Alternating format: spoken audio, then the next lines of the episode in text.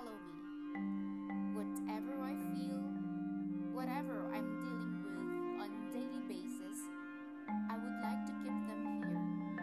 This is my personal space where I can rant, I can cry, I can say everything I want to help me cope up with the world's reality. I've missed connecting with people.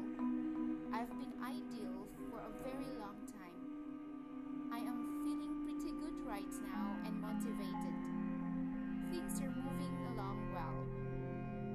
I set some goals and good intentions for this year 2021 and the upcoming years, and I hope I can stick to them all the way.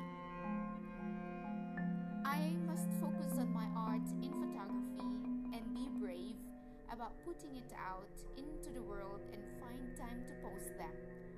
Some of my shots and photos are already in my website.